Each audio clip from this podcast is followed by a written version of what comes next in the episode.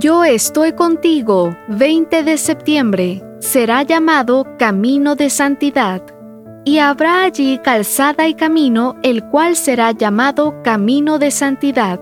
No pasará por allí ningún impuro, sino que Él mismo estará con ellos. Isaías capítulo 35, versículo 8. El autor de la epístola a los Hebreos hace una solemne declaración.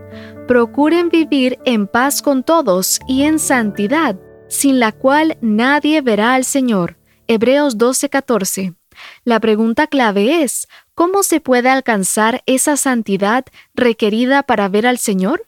En uno de los episodios de la obra La peste de Albert Camus, Tarot, uno de los personajes principales de la novela, dice, Lo que me interesa es cómo se puede llegar a ser un santo.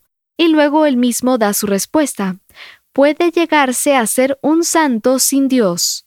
Más adelante, en la misma obra, el doctor Villou le dice a Tahu, para llegar a ser un santo hay que vivir. Tahu se equivoca, no se puede ser santo sin Dios. Y Villou tiene razón, hay que vivir para ser santo.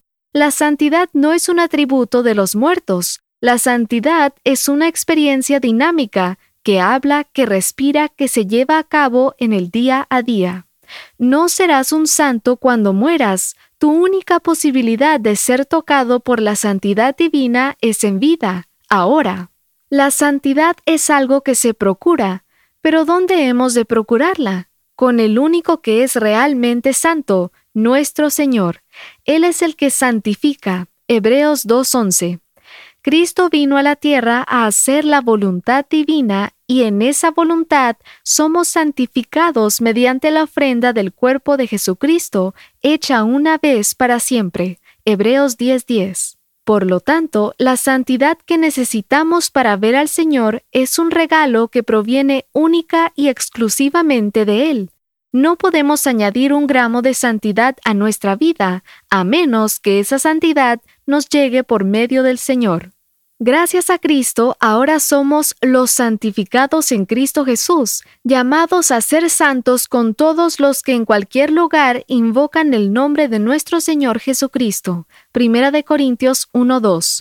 Somos santos porque en Cristo hemos sido apartados para pertenecer a nuestro Padre, pero seguimos siendo llamados a vivir en santidad porque estamos enfrascados en una constante batalla contra el mundo el pecado y la carne. Por fe ya vamos transitando por ese camino de santidad, y si nos mantenemos en él, no nos extraviaremos y veremos al Señor.